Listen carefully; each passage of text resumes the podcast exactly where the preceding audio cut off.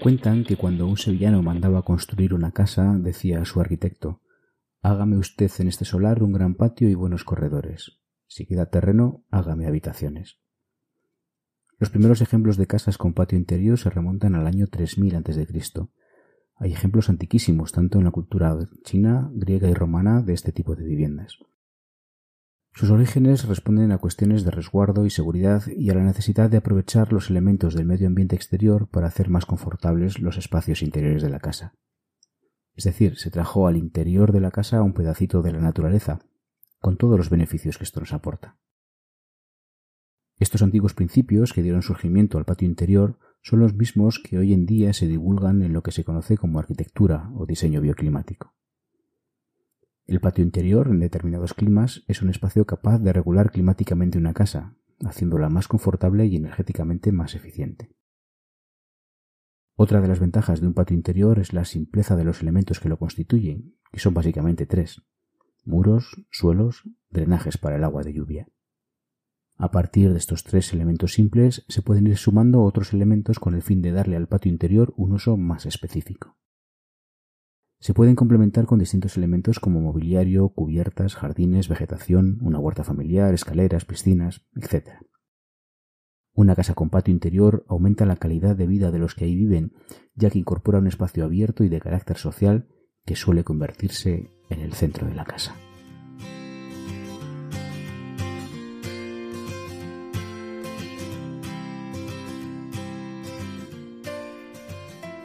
Hola, esto es Radio BF, la radio de Bioconstrucción Futura un podcast en el que te acercaremos noticias, personajes, libros e historias inspiradoras y su contribución al diseño y la construcción saludable. En los micrófonos nos acompañan Igma Pacheco y Andrés Martínez, fundadores de Bioconstrucción Futura.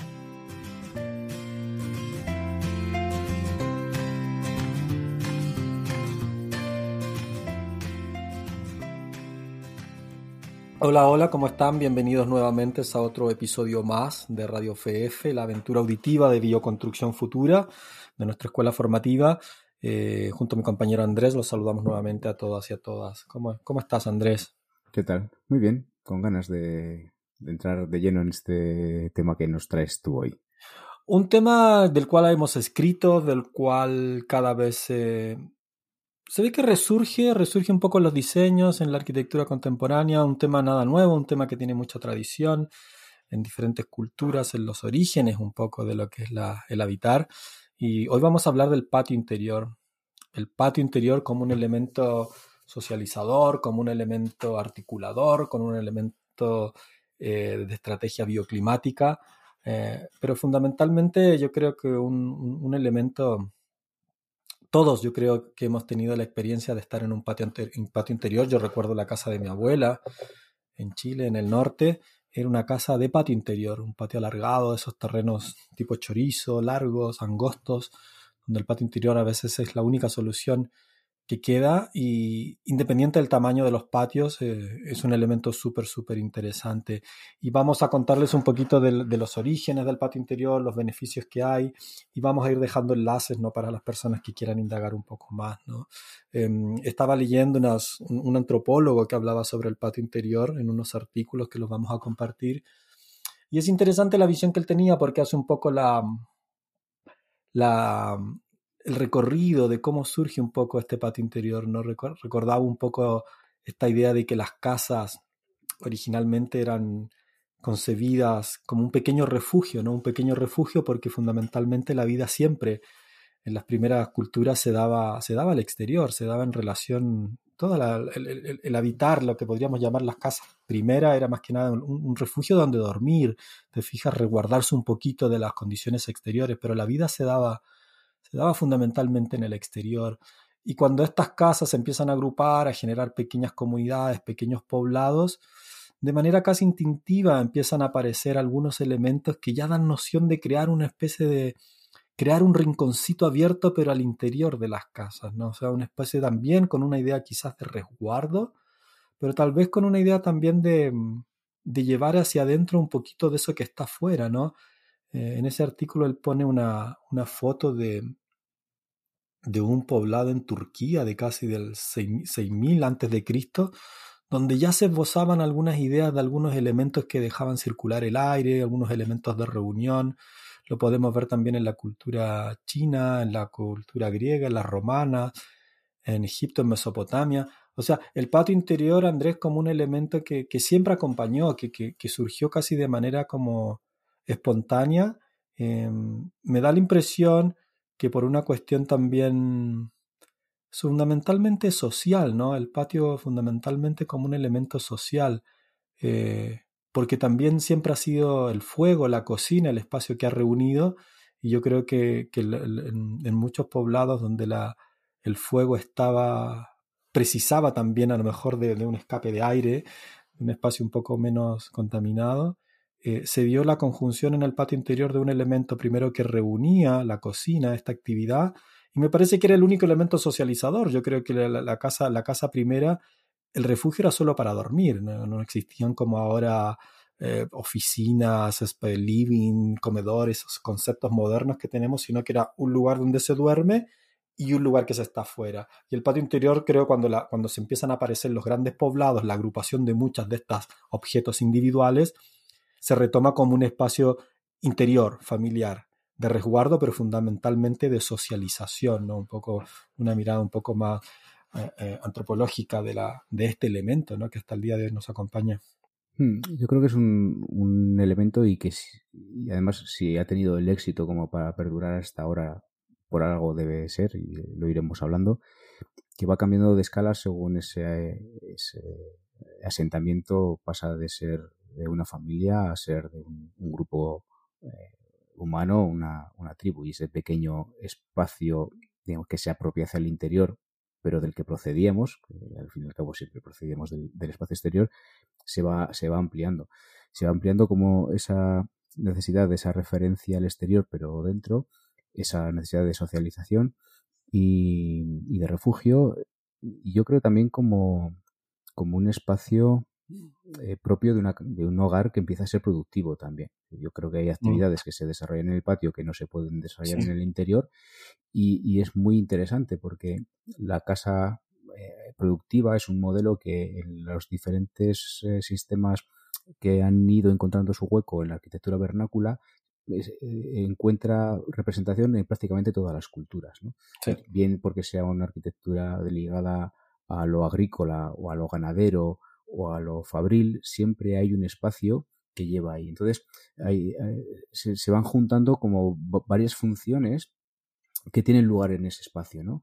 Eh, se me ocurre también que es un espacio de socialización privado cuando el acceso al espacio público para algunas personas estaba limitado, ¿no? Estoy pensando, por ejemplo, en, la mujer en Grecia. Ese patio interior no dejaba de ser un espacio en el que ella podía acceder a cierto ámbito exterior sin exponerse, ¿no? Dada la, la idiosincrasia de aquella cultura. Entonces yo creo que es un elemento arquitectónico de mucho éxito porque simultáneamente da cobertura a muchas funciones eh, que, han perdurado. ¿no? Tú contabas eh, los beneficios desde el punto de vista bioclimático, mm. eh, la, el, filtro que supone también para, para visitantes a la, a, la, vivienda, hasta dónde se llega, no se llega.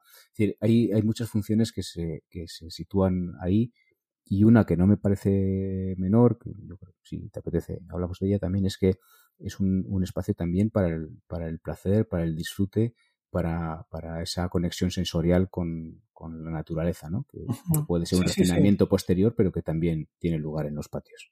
Sí, sí, sí. Déjame retomar primero la idea de lo, de lo productivo, porque me voy de vuelta al desierto de Atacama, ¿no? De las culturas aymaras, atacameñas, de toda la parte del altiplano, ¿no? Sur de Perú, sur de Bolivia, norte de Argentina, norte de Chile.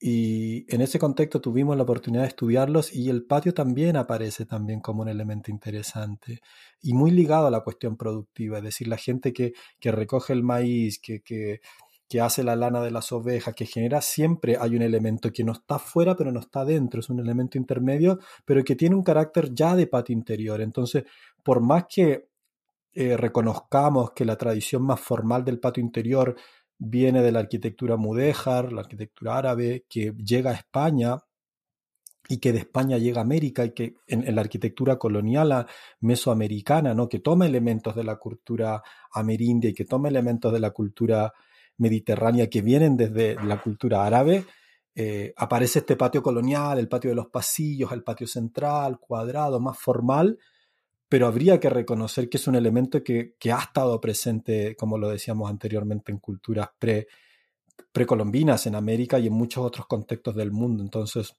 eh, el patio interior no es un elemento, diría yo, que viene de una... Que no es un elemento occidental propiamente tal, digamos. Yo creo que es un elemento más bien antropológico y que ha estado en todas las culturas. En, ese reportaje leía al antropólogo hacer una observación interesante, decía, en, en, antropología le ponen un nombre a esa cosa, ¿no? Es decir, que determinadas necesidades generan determinadas respuestas y da lo mismo que culturas hayan tenido contacto, ¿no? O sea, no es necesario el hecho de reconocer influencias para que una determinada respuesta surja como solución a una determinada necesidad. Y yo creo que el patio interior fue eso. O sea, no importaba no, no, es necesario hacer relaciones geográficas o culturales entre una cultura y otra, surgió espontáneamente en varios lugares porque la necesidad estaba, ¿no? De socialización, de intimidad, de resguardo, de refugio, de actividad productiva, eso era inherente a todas las culturas.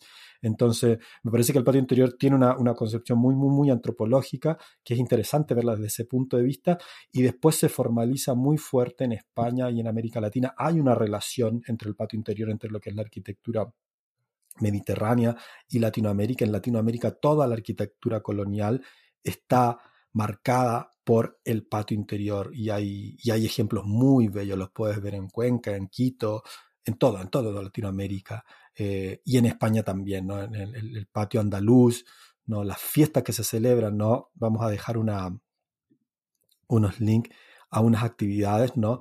la fiesta de los patios de Córdoba, Andalucía, ¿no? Tiene una tradición interesante que es como, bueno, vamos a celebrar los patios, ¿no? Y, creo que hay incluso un reconocimiento como patrimonio de la humanidad. Entonces, eh, hay, me acuerdo también unas... te, fijas mucho hoy en día en esto de alquileres de casa, en estas plataformas de alquiler, que aparece también este espacio como un elemento de muy wow de las casas, ¿no? Y en Córdoba tiene un poco eso, es el patio interior como un espacio que se celebra, el espacio de reunión, el espacio donde se hacen las fiestas, ¿no? Tanto así como la terraza y todo eso. Y eso yo creo que el patio andaluz, y quizás tú nos puedes contar mucho más de eso, tiene un peso fuerte, ¿no? Tiene un peso más allá de esta actividad puntual de, la celebración anual en los patios de Córdoba. Eh, hay una tradición y una arquitectura que uno reconoce, ah, ok, esto, esta es la arquitectura andaluza, ¿no? Hmm, sí, sí. Eh, al final eh, tiene que ver indudablemente con esto que cuentas, ¿no? Este, esta constante antropológica de que algo sucede simultáneamente porque hay una cultura que descubre esas necesidades y, le da respuestas similares, ¿no? Y, en el caso de Andalucía, la herencia mudéjar, la herencia árabe, es, muy clara. Y es una herencia que tiene que ver con una larga tradición del, manejo del agua, eh, de los jardines, eh, y, ese, ese placer, ese eh, jardín interior hecho para el disfrute eh, interior, ¿no? Es, es, un jardín de los sentidos. Sí, sí, es muy, de, muy bibliofílica la situación con el jardín, ¿no? Eso es, sí, sí, esa es un poco la, la referencia. Y, y, tiene que ver con un manejo bioclimático que además, como decía, incorpora el uso del agua y por ser precisamente el agua un elemento que, tiene una, una, sonoridad, siempre está en formato de, de fuente. Eh, para quien lo conozca en la referencia a, los patios en la Alhambra, en, mm. Granada, en, España, es, es, muy clara, como ese juego del agua.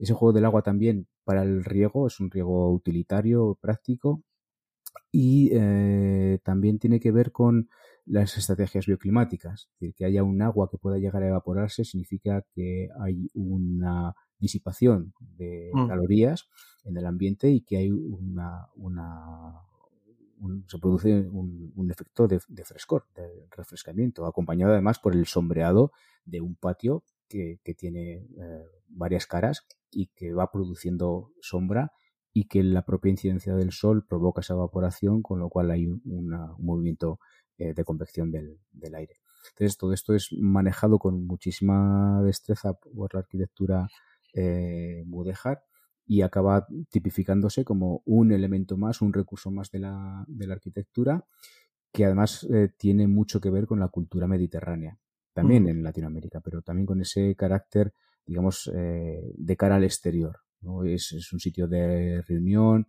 eh, aún hoy se siguen decorando con muchísimas plantas, eh, flores, también es el lugar eh, femenino ¿no? de, de ese, ese, ese, espacio de reunión en el que pasan cosas que no pasan fuera, que no quita para que en un momento dado se abran al público y todo el Mm. mundo entre justo hasta ahí, ¿no? Ese filtro que decíamos de la casa hasta, hasta el patio. De ahí en adelante sí. ya es un lugar, digamos, para, para, para, para quien tiene otro vínculo con, con, la, con la familia. Pero sí, es, es un- una tipología que, que, que se queda se queda ahí y se sigue y se sigue usando. Pero hoy hay, sigue habiendo pequeños restaurantes, incluso familiares, a los que se accede por un patio. Siempre hay como ese, ese diafragma, ¿no? ese, ese paso por la puerta, ese umbral que vuelve a abrirse al patio interior. Y me parece que ese, ese refinamiento, esa solución que tiene que ver con, con, con esa biofilia, con ese placer que sentimos al volver a, a relacionarnos con el exterior, mmm, está muy, muy presente y, y yo creo que eh, la arquitectura mudéjar puso, puso el acento en, en, ese, en ese disfrute, en ese jardín, ese pequeño jardín del Edén recuperado Sí. para los moradores de la. de la Claro, yo creo que hay algo biofílico también y también en el sentido de que el patio interior de algún modo recupera aquello que le robamos a la naturaleza, ¿no? O sea, es como que se reconoce que la actividad humana, el construir, quita algo de la naturaleza, es un elemento artificial, de un refugio artificial, pero el patio interior tiene la, la bondad, la virtud o la sensatez de decir, bueno, pero voy a recuperar algo de eso que, que, he quitado ahora que, me, que habito en este lugar, ¿no? Sobre todo cuando los, los poblados empiezan a crecer, ¿no? Que justamente yo creo que el patio, el patio tiene sentido cuando se empieza a crecer. Cuando era la unidad autónoma, un poco rural, aislada, no tiene sentido porque tu patio es todo el entorno. Pero cuando empieza a aparecer los poblados ya de, de, de, de pequeñas densidades, eh, hay un afán tal vez biofílico, ¿no? De sentido común, decir, bueno, pero recupero un poquito, o sea, me, me construyo en mi propia casa un pequeño espacio de este verde, ¿no? Y ahí está todo el cariño, toda esa cosa femenina, productiva, que se le... Y el, hay patios que son muy bonitos, hay mucho cariño detrás de un patio, porque es una especie donde puedo, puedo recrear un poco, un poquito de naturaleza, ¿no? Y lo otro interesante del patio interior que yo creo que atraviesa toda la arquitectura, porque lo podemos ver del el patio interior como un elemento incorporado desde las desde, desde los habitáculos mucho más primitivos, mucho más eh, rústicos, hasta la arquitectura de, palacios, hasta la arquitectura, o sea, el, el, el, domus romano también, o sea, diferentes clases sociales, diferentes tipos de arquitectura para distintos grupos.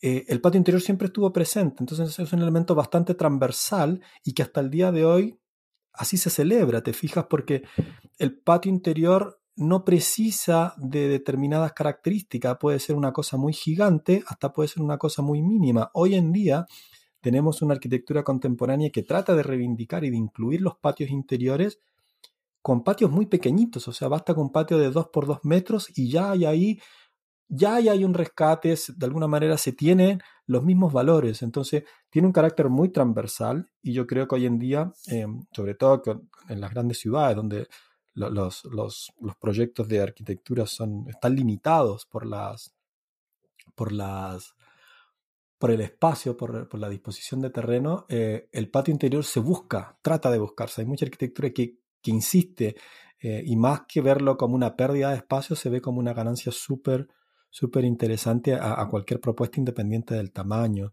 Eh, hemos escrito y lo has dejado ver también las ventajas que tiene el patio interior. Podrían ser cuestiones un poco más técnicas, menos antropológicas, menos biológicas, pero yo creo que es importante de, mencionar. ¿no? Por, de, algunas de ellas son, por ejemplo, la idea del patio interior como un espacio a nivel eh, articulador espacial. El patio interior se vuelve como un punto, o sea, todo cruza por el patio interior. ¿no? En ese elemento se vuelve un elemento como organizador de la casa. ¿Te fijas? Al ser el elemento abierto, independiente que esté o no en el centro, todo pasa por el patio interior. Entonces es un elemento donde se transita, eh, se, se vinculan las distintas estancias de un hogar y pasa a ser un elemento muy, muy articulador desde el punto de vista espacial de la casa. hay otras ventajas como la ventilación natural, que tú la nombrabas, que es inherente, ¿no? Es casi que tenemos una especie de chimenea. Eh, la iluminación natural es otra cuestión muy importante que un patio interior te da.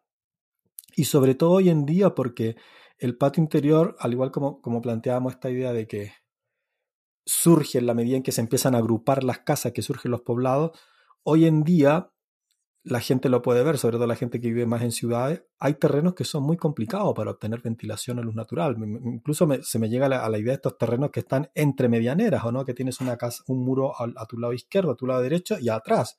O sea, solo tienes una entrada de frente.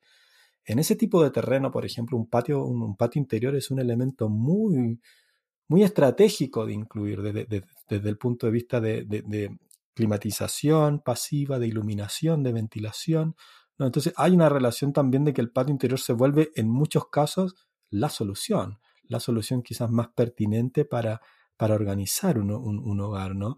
Em, es un, sin duda un elemento de estrategia bioclimática y, hay muy buenos ejemplos y hay uno que yo te quería comentar, que lo hemos hablado en, unos, en algunos artículos, que es, hay un proyecto que a mí me gusta mucho, que es un, voy a dejar, voy a nombrar dos, voy a dejar dos proyectos que, para que la gente los vea porque son de distintas escalas pero son interesantes. Uno es del equipo brasileño Terra Tuma.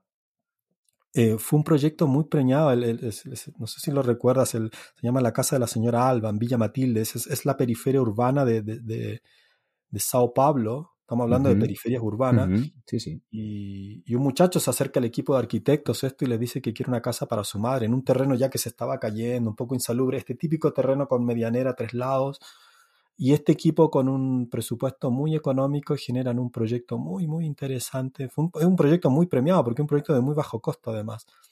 Pero justamente el gran elemento de este proyecto es el patio interior.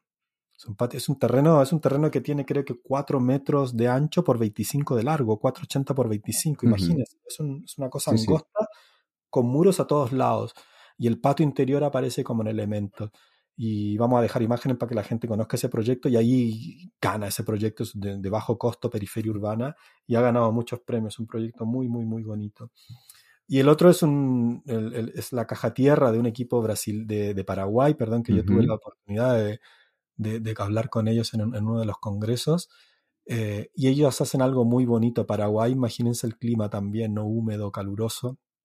Ellos construyen su pequeña oficina de arquitectura de tapial incorporan, respetando un árbol que había ahí en el lugar, hacen un patio interior muy pequeñito, debe tener un metro ochenta por un metro y medio, y es un elemento que le da una calidad increíble a ese espacio. Entonces, eh, un poco de dejar de manifiesto de que el patio interior puede ser un elemento muy, muy interesante, sobre todo en, en terrenos muy pequeñitos, en terrenos muy dificultosos desde el punto de vista de ventilación, de, de luz natural, el patio interior puede ser un elemento súper, súper importante. Lo encontramos en distintas escalas, pero sobre todo en los terrenos más complejos, más difíciles, por decirlo así, eh, a veces el patio interior se vuelve una solución súper pertinente desde, desde el punto de vista de diseño bioclimático, pero sobre todo espacial también. El patio, el patio interior, como lo decía, que es un elemento que articula y, que sigue teniendo, y creo que siempre lo tendrá porque ha sido así su vocación, eh, una,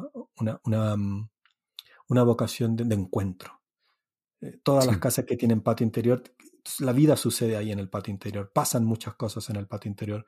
Yo recuerdo en este patio de mi abuela, también un terreno angosto, un patio angosto, mi bisabuelo había diseñado un sistema para colgar la ropa, unas cuerdas que subían y bajaban.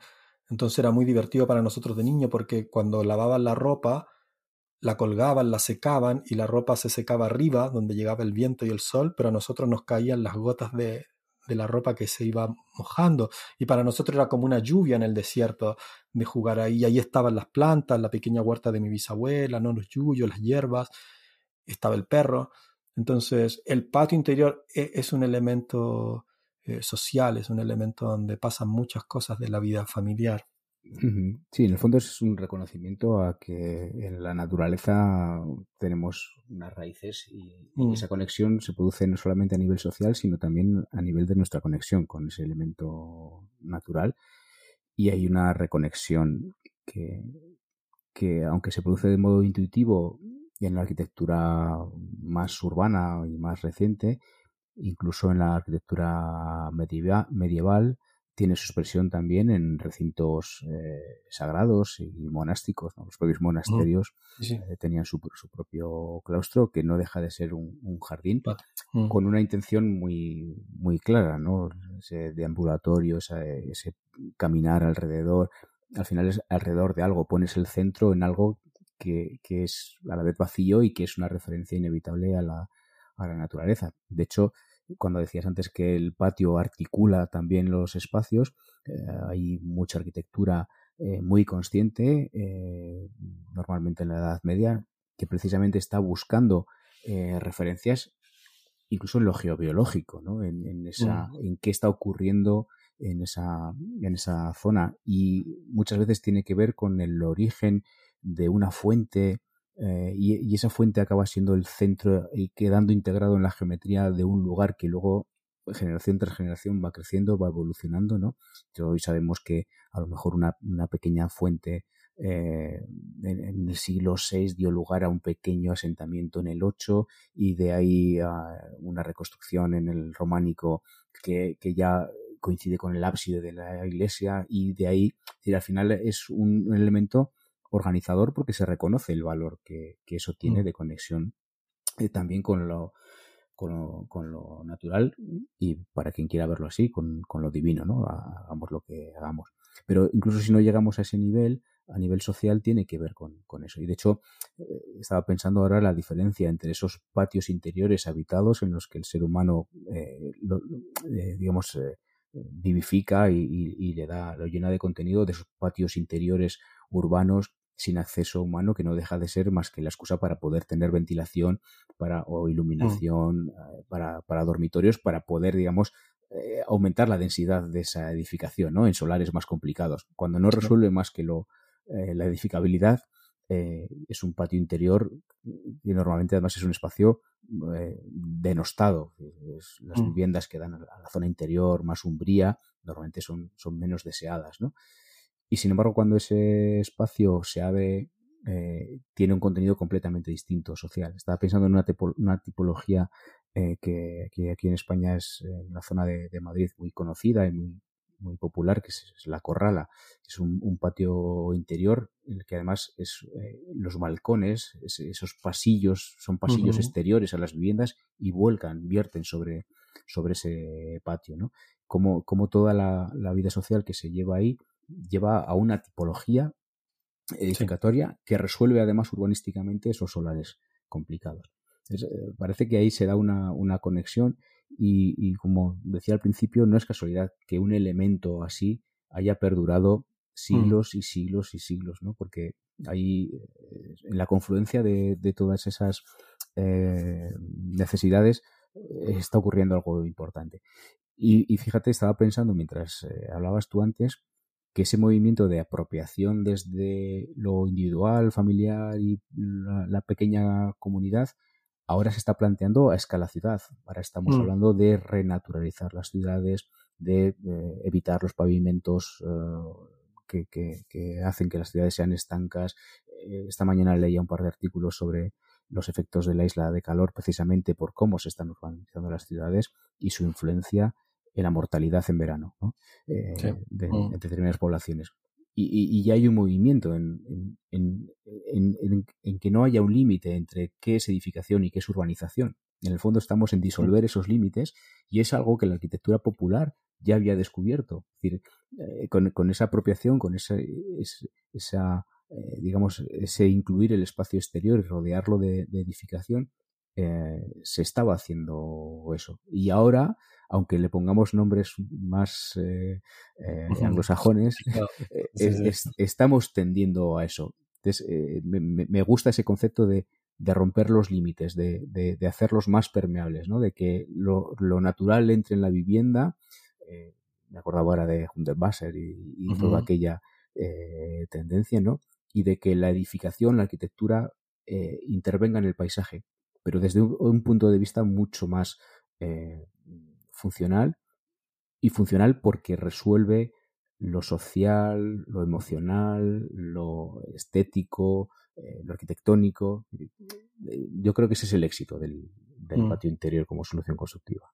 Sí, a propósito de lo que tú decías, es interesante verlo también a nivel de reconstrucción urbana, las distintas escalas del patio interior, porque el patio interior no necesariamente pasas, puede ser un espacio, un, patio interior, que si lo es, de una vivienda, puede ser el patio interior de un colectivo de vivienda, que es un poco el ejemplo que ponías de Madrid, que, lo, eh, hay mucho en la arquitectura europea de eso también, ¿no? De este, y que, y que se podría de algún modo, y claro que la, la, peor versión de eso es lo que contaba anteriormente, ¿no? estos, estos zaguanes que solo funcionan como donde van los tubos de ventilación, un poco de iluminación y todo, que está bien, pero no llega a tener el beneficio social, el beneficio biofílico, ¿no? cultural, de reunir a las personas entre, ese espacio, ¿no? Eh, y yo creo que parte de la renaturalización de las ciudades podría ir por esta línea de recuperar estos patios interiores colectivos, eh, aunque me parece que ejemplos hay, terrenos hay, pero creo que la gran dificultad ahí está en el automóvil. Yo creo que la, renaturalización de las o la restauración de muchas ciudades va a tener que partir por replantearse el rol del automóvil. No creo que vamos a llegar a no usar automóvil. Sí podríamos reducirlo, pero yo creo que habría que habría que crear sistemas para evitar esta idea de, del auto como el caballo, ¿no? O sea, de que el auto tiene que llegar hasta la puerta de mi casa, casi que tengo, duermo al lado de mi auto. El auto perfectamente podría estar en zonas más alejadas de tu casa y generar espacios para llegar al hogar, ¿no? De esta idea del cronurbanismo, ¿no? O sea, dame 15, o sea, dejo el auto, pero los otros 15 minutos los camino, ¿te fijas? Y en esos 15 minutos que camino, eh, aparecen todo este tipo de espacios. Yo creo que sacando un poco el automóvil de la ciudad van a aparecer un montón de espacios que hoy en día están entregados a este objeto eh, que podrían cumplir estos roles ¿no? de socialización, de renaturalización, de poner más verde, de sacar pavimento, etcétera, etcétera. Entonces yo creo que el patio interior o esta estrategia originaria del patio interior, sobre todo con el carácter funcional, pero también con el carácter sociológico, antropológico que tiene, yo creo que es, una, es un elemento sin duda parte de lo que son la restauración y la renaturalización de las ciudades. Así que yo creo que hay, hay elementos para retomarlo, como, como tú mencionas, ¿no? Está ahí, siempre estuvo, podría haberse perdido una etapa. Yo creo que hay mucha arquitectura contemporánea que retoma la idea del patio interior, ¿no? Hay muchos proyectos de universidades, de, de lugares cívicos, una municipalidad, un, un pequeño hospital, que el patio interior, bueno, los hospitales tenían sus patios interiores, también era muy común el hospital clásico, hay un espacio interior, hay un patio gigante interior porque se entiende que hay ahí un beneficio súper, súper interesante.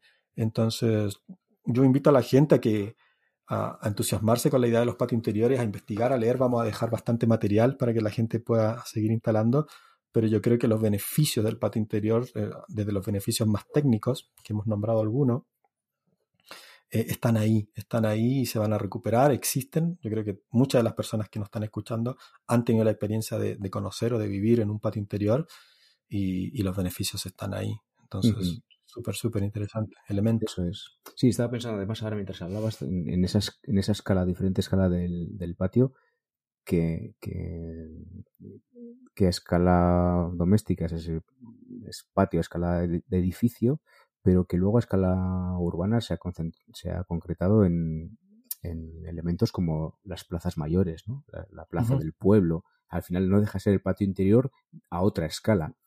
y, esa idea de que los, eh, los patios son centros y los centros siempre eh, hacen que, que, surjan cosas en la, en la periferia, ¿no? Entonces, alrededor de un centro ocurren cosas. Al final es un recurso compositivo muy, muy natural si, si nos damos cuenta, hay un eje y alrededor van ocurriendo cosas y en la periferia empieza a surgir actividad. Entonces, eh, estaba recordando algún, algún plano de esos artículos que vamos a, colgar, eh, asentamientos eh, yo creo que es, es algún poblado, no recuerdo la cultura en, en, en África, y, y, se ve cómo es ese crecimiento orgánico alrededor de espacios abiertos, ¿no? En los que eh, se generan esas formas eh, redondeadas, muy orgánicas, tanto para el ganado como para los pequeños asentamientos justo para dormir, pero ese otro espacio en el centro que a su vez ¿no? va, va creciendo como, como en el desarrollo casi casi de, de, de, un embrión humano, como va creciendo eh, y va dando lugar a, a, algo mayor de lo que hay ahí. Entonces, esa idea de un centro que, que genera actividad alrededor es un invariable histórico de la arquitectura, es decir, mm. está casi casi en la, en la génesis de, de, toda, de toda construcción. Yo creo que el gran éxito del patio interior se debe a, a eso y que un patio interior sin personas no, no tiene la vida, entonces las personas tienen que estar ahí. Recordaba, no sé si te acuerdas de, de cuando hablábamos de Jane Jacobs, ¿no? Y, y la calle, recuperar la calle para las personas y, y, la seguridad que da el saber que hay gente, ¿no? Y, y creo que tiene que ver también con, con eso, ¿no? El, el, sentirse reconocidos en un espacio resguardado a, esa escala humana, a diferentes escalas. Eh, a diferentes escalas, sí, sí, sí. Y en la vivienda me, a mí me gusta mucho que, que se llame interior, ¿no? Porque creo que también da, da noción como de volcarse hacia adentro, ¿no? Un poco tiene esa cosa, ¿no? Me voy hacia adentro. Y, el patio interior tiene, tiene mucho de eso también. Yo creo que tiene algo meditativo, como todo patio, como, todo, como toda naturaleza.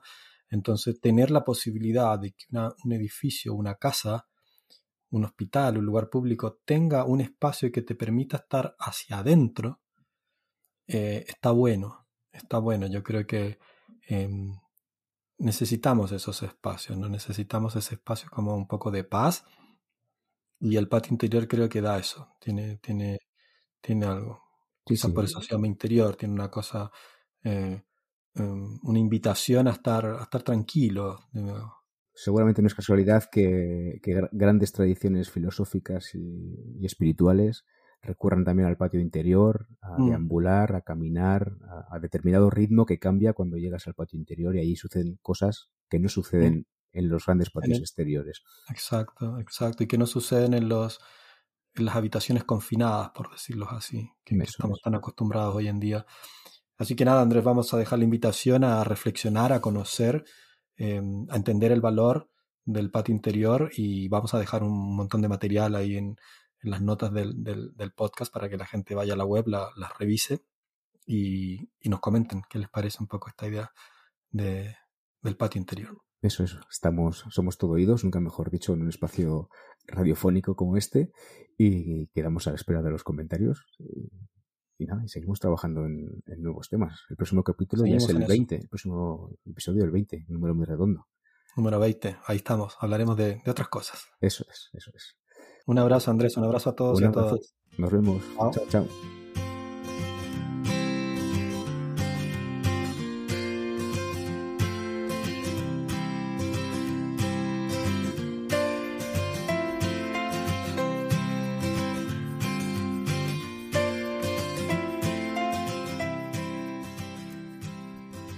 Gracias por escuchar Radio BF. Si te interesa conocer más sobre el tema, puedes seguirle la pista a las referencias y enlaces que hemos dejado en las notas del episodio de hoy. Conoce nuestro trabajo en Bioconstrucción Futura, una escuela creada por personas que trabajamos para que, un día, toda construcción sea saludable. En ella encontrarás cursos en directo cada mes, packs formativos temáticos, charlas con expertas y expertos sobre temas relevantes y mucho más.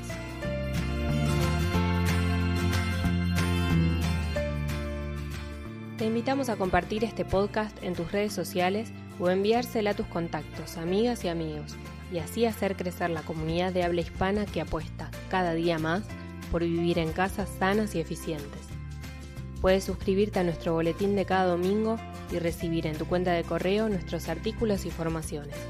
Lo haces en nuestra casa digital, bioconstruccionfutura.com. También puedes seguirnos en nuestra cuenta en Instagram, en bioconstrucción.futura. Y esto es todo por hoy. Te esperamos en los próximos episodios de Radio BF, la radio de Bioconstrucción Futura.